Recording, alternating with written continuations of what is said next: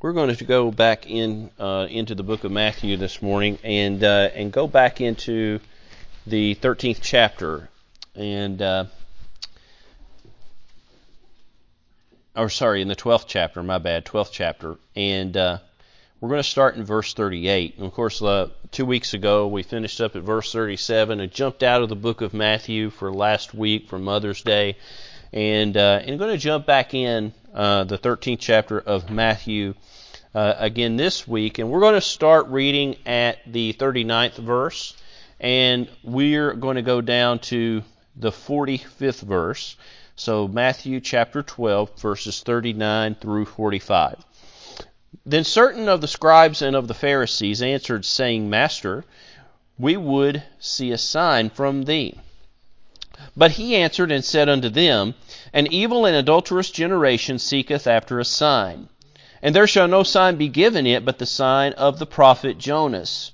For as Jonas was three days and three nights in the whale's belly, so shall the Son of Man be three days and three nights in the heart of the earth.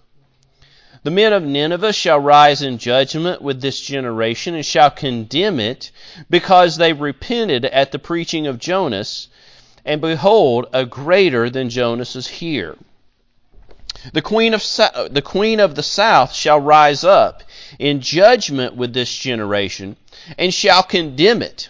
For she came from the uttermost parts of the earth to hear the wisdom of Solomon, and behold, a greater than Solomon is here. When the unclean spirit is gone out of a man, he walketh through dry places seeking rest, and findeth none. Then he saith, I will return into my house from whence I came out. And when he is come, he findeth it empty, swept, and garnished. Then goeth he and taketh with himself seven other spirits more wicked than himself, and they enter in and dwell there. And the last state of that man is worse than the first. Even so shall it be unto this wicked generation. And that's the end of our our reading text uh, this morning.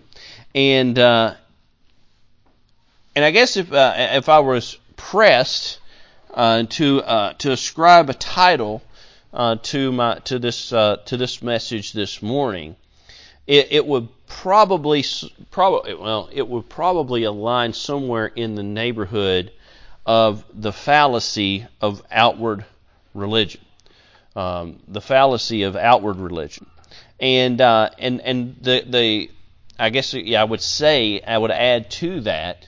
Um, the, the import, the fallacy of the import of that. Uh, because that was really what the Pharisees and the scribes were guilty of. Um, they were they were guilty of, of that to a fault. Uh, and, and here they come to Jesus, as they oftentimes did, and, uh, and I believe to a certain degree they were willing to accept that he was the Messiah in, in a certain sense but in the fact that he refuted what they believed and taught, that they couldn't get over. And so, because there was this difference uh, of, uh, of opinion, right? Um, or not difference of opinion. Actually, let me rephrase that. There was this rejection of their teaching by Jesus. Um, they never could get to a place where they would allow themselves, with the exceptions of, of, of Joseph of Arimathea, and Nicodemus, to name a few, and there were no doubt others. Uh, but but as a whole, they couldn't allow themselves to get to a place where they would listen to Jesus, where they would actually allow themselves to be convicted by Jesus, even though He told that told about their uh, works and, and what they were uh, what they were putting their trust in uh, that it was to be rejected. Uh, they they just had so much. They were just so steadfast in their formalism that they just wouldn't hear it. And so they come to him and they say, "Well, we, we if we if you want us to believe that you're the Messiah, then here's what we need from you. We need a sign." Now they asked this again over in the 16th chapter of Matthew, they where they came to him again and they said, "We seek a sign from you." Uh, and in both of those instances, the answer that is recorded is the same, and that is this that an evil and adulterous generation seeketh after a sign. What, though, are the characteristics of an evil and adulterous generation? And I really couldn't believe, like, that we were going into Haggai and that we were going to be talking about considering your ways this morning for a Sunday school lesson. But if we go over into the 23rd chapter of the book of Matthew, we will read about what it was that they did, right? The Pharisees, the scribes and the Pharisees, why it was that they were repudiated by Christ to the degree that they were, uh, and it's because uh, they professed religion in one in one way, but then they would not actually observe that which they said. Now, it's really hard for people in a position of authority to have very much, that for the people to have very much trust or faith in them when they don't observe their own rules, right? And we've seen that happen over the last year time and time and time again where people in positions of authority have put put edicts out that people are not to do certain things all in the name of safety and then as no quicker than the words are out of their mouth they go and do the very thing that they said you can't do. That's what the scribes and the Pharisees did. Jesus said of the scribes and the Pharisees beware of the leaven of the Pharisees right because what was their leaven? Their leaven of the scribes and the Pharisees was hypocrisy. And that was really their great crime. They were the hypocr- they were hypocrites of the highest order. And uh, and in the 23rd chapter of Matthew, Jesus says this, and I'm going to begin in the, the fourth verse. He says, For they bind heavy burdens and grievous to be borne, and lay them on men's shoulders, but they themselves will not move them with one of their fingers. But all their works they do for to be seen of men. Now there's how you can really tell, isn't it? If, if, if, if one is professing himself to be a godly person and he is one way in public and another way in private, then well that you know that person is a hypocrite of the highest order. And that's what they did. They did all, everything they did, it was for show. It was to be seen. And here's he, Jesus is going to go on, right? He says they make broad their phylacteries. Now, what were the phylacteries? Those were scriptures that were supposed to be in front of them all the time. And what they would do is they would take these certain passages of scripture and they would have them hanging in front of their face basically all the time uh, so to show how righteous they are. Today, we would probably, no, not probably, it's definitely called virtue signaling today in the environment that we're in. It's not anything new, it just has a different title, right? They would show how righteous they were by something that they would do, something they would wear, and so they would make broad their phylacteries, which is what, uh, what Christ says here. Uh, and then he says the borders of their garments, and those were the, the garments that they wore, the borders of it, that was what indicated that they were um, in the priest, uh, or, or, that they were a Pharisee, right? That they uh, uh were different, set apart from everybody else. Uh, and so uh, those fringes that would be the size, they would make them much bigger than what Scripture actually says they were supposed to be. That was so people could recognize them and could recognize them as a rabbi.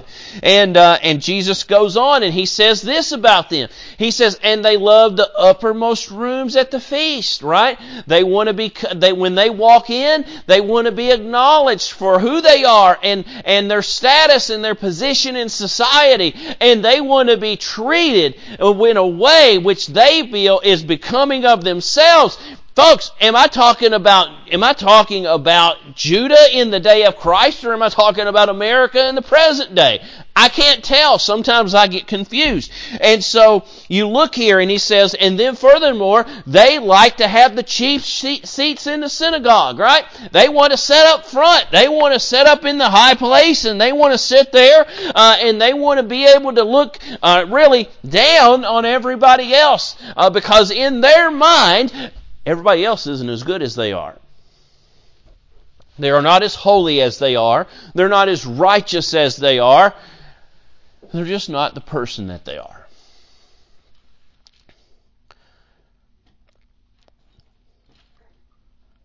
But it goes on, and it says, and they love, and the greetings in the markets. They love the greetings in the markets, right? That's why they have those broad placards on. And they love to be called by men and to be called of men rabbi, rabbi.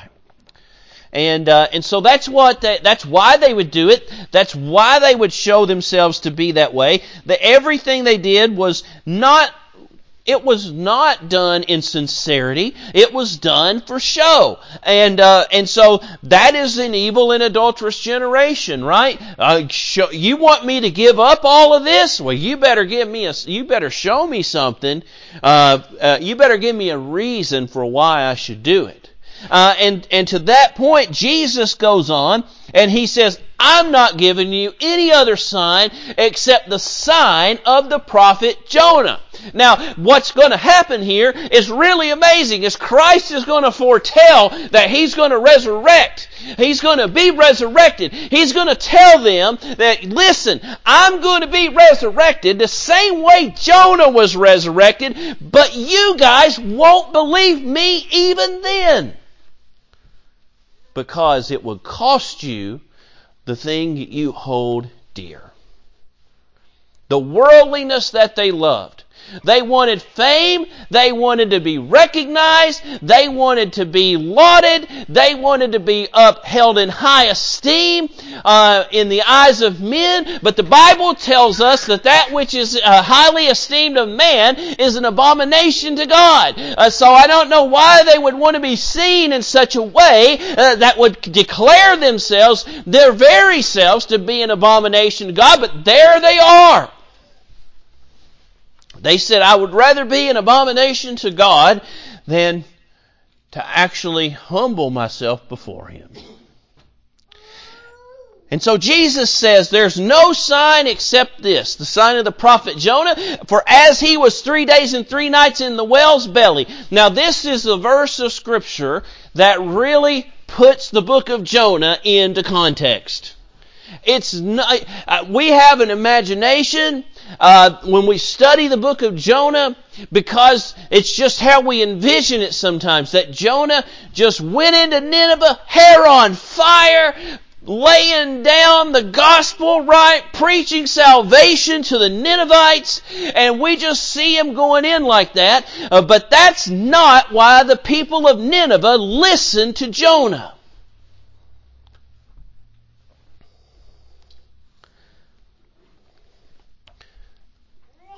They listened to Jonah because he was three days and three nights in the whale's belly. Fishermen or mariners saw him swallowed by a fish or a whale, right? And then it was upon dry ground that they saw that they, that that that whale spit him or fish or whatever it was that that fish spat him out. Can you imagine? now, Brother Osborne's a fisherman. Can you imagine that sight? Uh, first, uh, because they're mariners, they're going port to port. You see a guy swallowed by a fish. Uh, what do you think is the thing you're talking about when you come into port? uh, let me tell you about the craziest thing I've ever saw in my life. We think of these people in the Bible as different people than we are.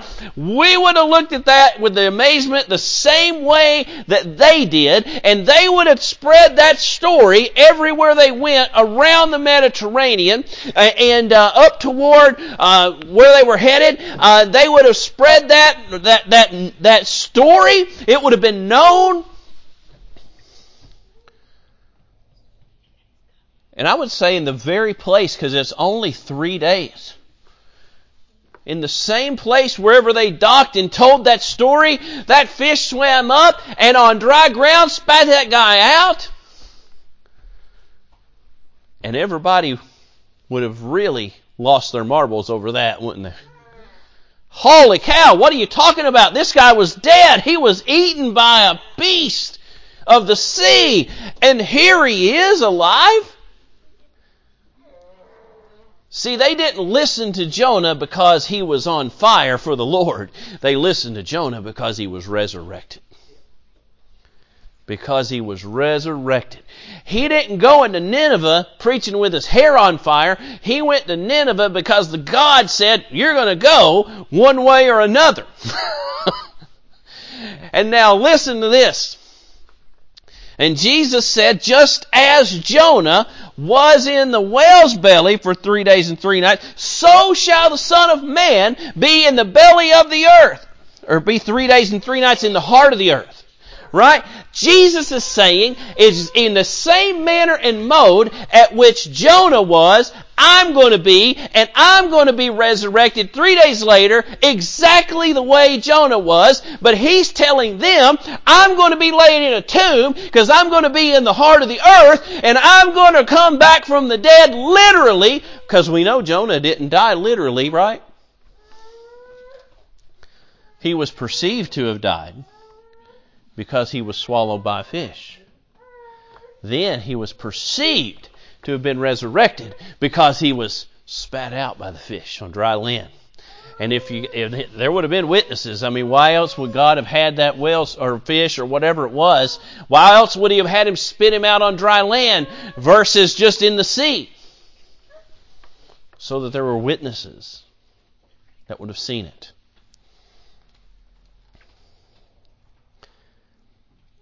Jesus says, I'm going to do the same thing and you aren't going to believe it. That's the sign. That's your sign. That's your sign, and because you put more stock in your outward show of religion instead of a true inward show of religion, because salvation is of the heart, right? And the carnal mind is enmity against God. You want to get saved, it's a heart work and not a head work. You got to seek the Lord for salvation. He's who redeems. He's who saves. The power of creation lies with Christ, uh, lies with God. Always has, always will. If you're going to be saved, you're going to be be created a new creature in Christ Jesus. That literally means that you're going to be a new creation in Christ Jesus. I don't have the power to do that. I don't have the ability to do that. Only God does. And so if you're going to be saved, you're going to get saved by the grace of God, uh, or you're not going to get saved at all. And so Jonah,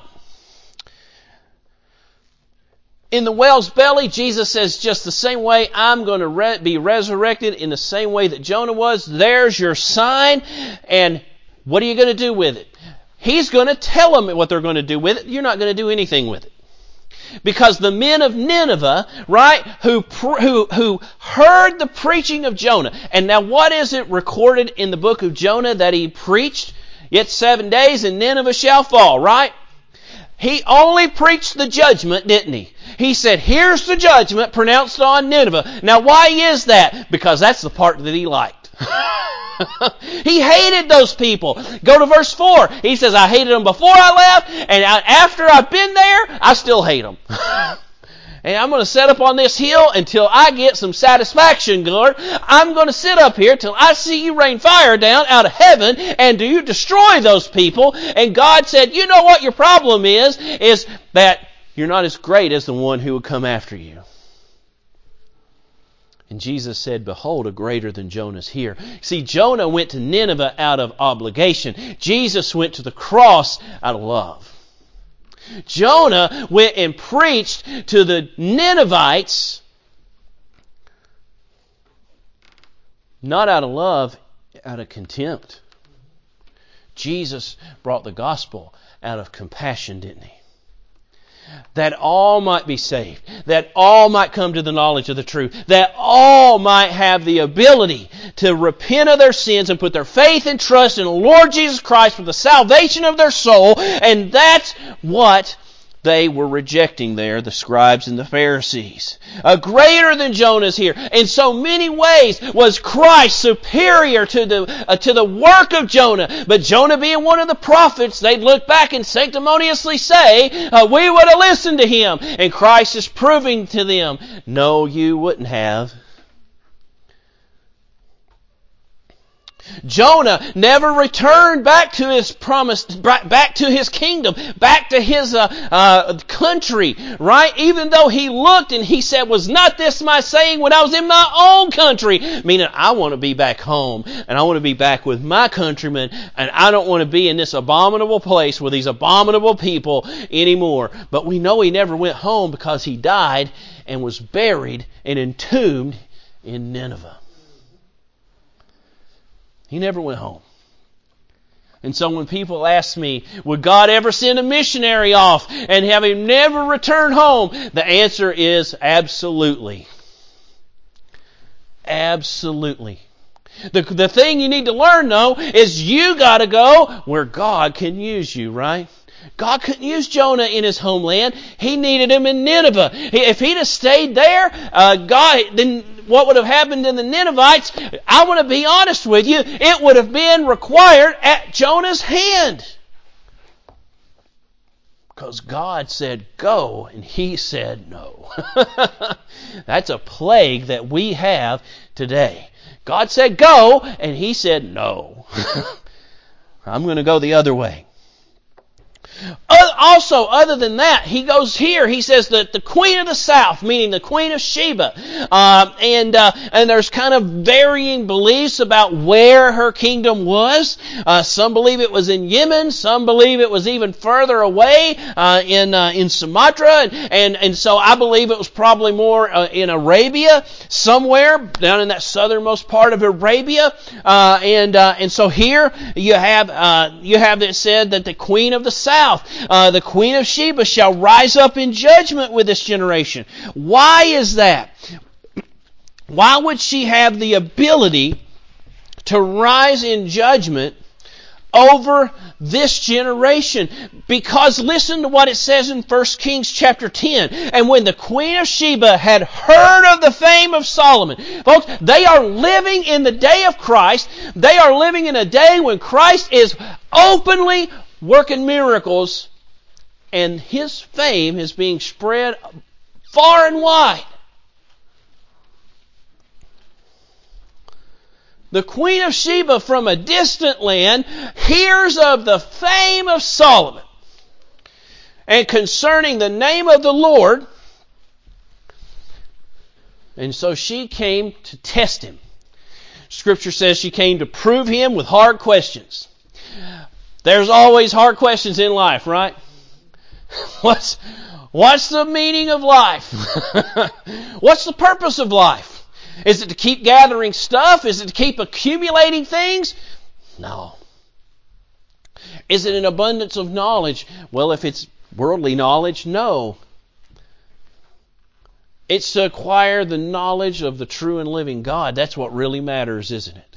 And if, if there's anybody here today, and, and uh, there's uh, you always have to approach it from the standpoint that there is. If there's anybody that doesn't know God, it's worth far more than all the spices of India or Asia or wherever it may be. It's worth far more than the most uh, than the than the most precious of gold. Uh, and we read here about this uh, queen uh, of Sheba it says, and she came to Jerusalem with a very great train. Uh, that's not like a, a bride, uh, uh, you know, with her train following behind her, as we read depicted uh, of the church when uh, uh, when the marriage takes place. it is more along the lines of the fact that she had a big posse that was traveling with her. She had a big company of people that was traveling with her, and here she comes, and she's bearing, and her camels are bearing spices and very much gold and precious stones.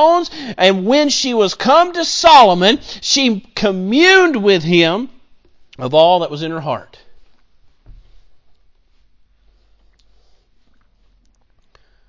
We talked about in Sunday school this morning about the verses in Haggai where Haggai says you've you've got plenty to eat, but you're not filled. You've got plenty to drink and and you're not full. You've got clothes to wear, but you're not satisfied with it. You've got you've got all the blessings of life, but you're unable to see the gratitude in it. The Queen of Sheba comes and she's bearing all these spices and gold and precious stones, and she comes to Solomon. And what would she rather have than all the gold and all the precious stone and all the finest spices? She said, I would rather have an answer to the questions that lie within my heart. Solomon was the wisest man that ever lived outside of Christ. Because Christ said, A greater than Solomon's here. There's somebody here that knows more than Solomon because he is before the foundation of the world. And so here she comes to Solomon and she communes with Solomon. And Solomon tells her, Uh, he, he told her the answers to all of her questions. and there was not anything hid from the king which he told her not. He didn't just answer her questions, he irrefutably answered her questions.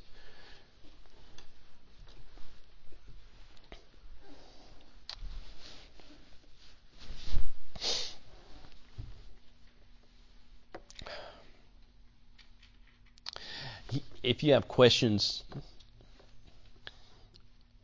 about what your purpose is,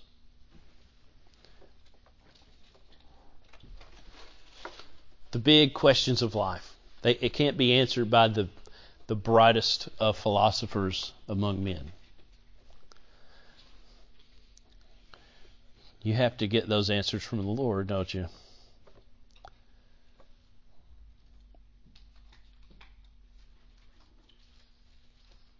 She has one of the greatest responses to the answering answerings by Solomon. In the sixth verse, she said, She said to the king, It was a true report that I heard in mine own land of thine acts and thy wisdom. Howbeit I believed not the words until I came, and mine eyes had seen it. And behold, the half was not told me. I can tell you about how good God is. I can tell you about how good it is to be saved. I can tell you as long as the day, as broad as the day is long. But you know what? Nothing, nothing compares with knowing it yourself firsthand. Nothing in this world compares to it. There is nothing like it. And even though she brought all the gold and all the precious stones and all the spices, she never handed her handed Solomon one thing, and he went ahead and he answered her every question in an irrefutable fashion. You don't have to come and bring a thing for God to answer your question. You don't have to come and bring a thing for God to save your soul. It is a good thing to know the Lord. It is it is something that it should be desired. And here he says that she will rise up because she just heard of a report in her, her country, which was far away from where Solomon's kingdom was. And she sought it out. And here you have the Pharisees and the scribes, and they're in the presence of the incarnate God, and he's working all those miracles, and they know he's working all those miracles, and they say, we don't care. We'd rather hold to our tradition than to actually seek the true and living God.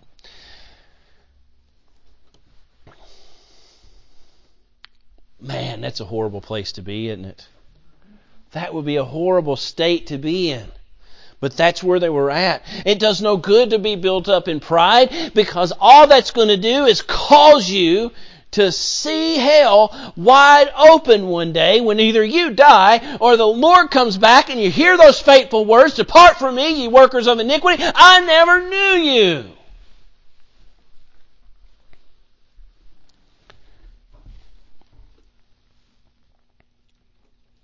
Then he's going to go into a saying that's really a condemnation of this bankrupt condition that they find themselves in, where he talks about Satan, the unclean spirit, being gone out of a man, and he's referring to them when he says this, uh, and it says, and he walketh through dry places. This is an admonition for those of us that's been saved. When Satan comes about, don't give him place. James said, I believe, no, it was Paul that wrote in the Ephesian letter. Let me turn over there real quick. Uh, Ephesians chapter 20, uh, do, do, do, uh, chapter 4. I was wrong. Ephesians chapter 4, and in verse 6, he says, Let no man deceive you with vain words, for because of you, for because of these things cometh the wrath of God upon the children of disobedience. Be ye not therefore partakers with them. Um, I missed my place here. Hang on, I'm in chapter 5. I didn't mean to be there. I was I missed my place. Chapter 4 was where I meant to be in verse 25. Uh, and it says, Wherefore putting away lying, speaking every man truth with his neighbor, for we are members one of another. 26 says, Be ye angry and sin not. Let not the sun go down upon your wrath. Verse 27, he says, Neither give place to the devil. That's what I was thinking of. Neither give place to the devil. He's, he's comparing them, he's comparing them to Cain. And he's saying, You are Cain's children. And Cain was the devil's offspring, even though he wasn't physically, spiritually he was because he murdered his brother Abel. And so here he says, let him walk through dry places. Let Satan walk through dry places. That's, that's us as he comes walking through. Don't let him find anything that would keep, that would give him an occasion to be able to find rest. Uh, Satan ought to not find rest among the children of God. He should not be able to do it. And so he says here that he's walking and he's seeking rest, but he findeth none. That means we should always be on our guard at all times to make sure that whenever temptation falls upon us, that we aren't found to be like them. And so here he says this. So then Satan says to himself, I will return into my house from whence I came out.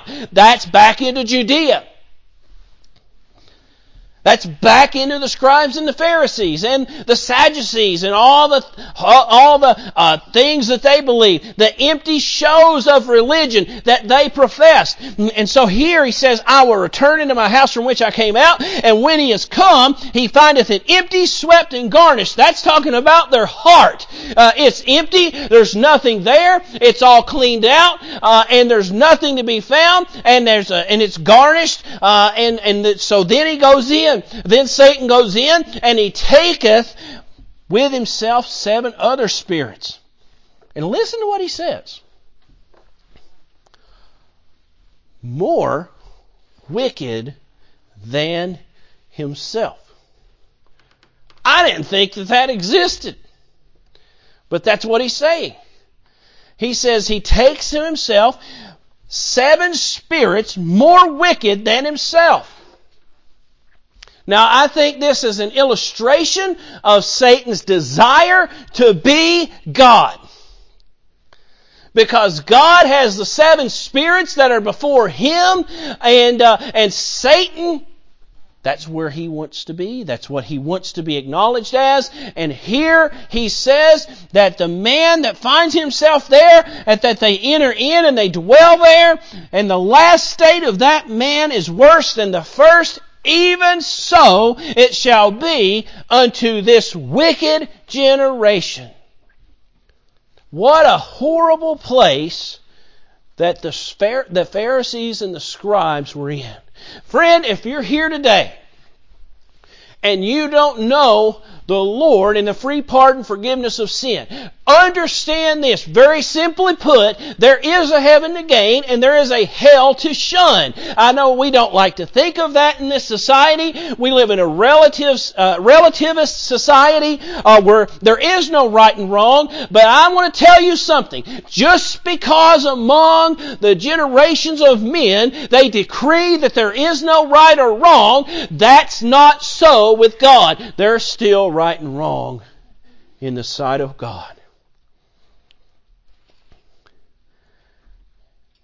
Jesus died on the cross out of love that we might have the opportunity to be saved, that you might have an opportunity to be saved.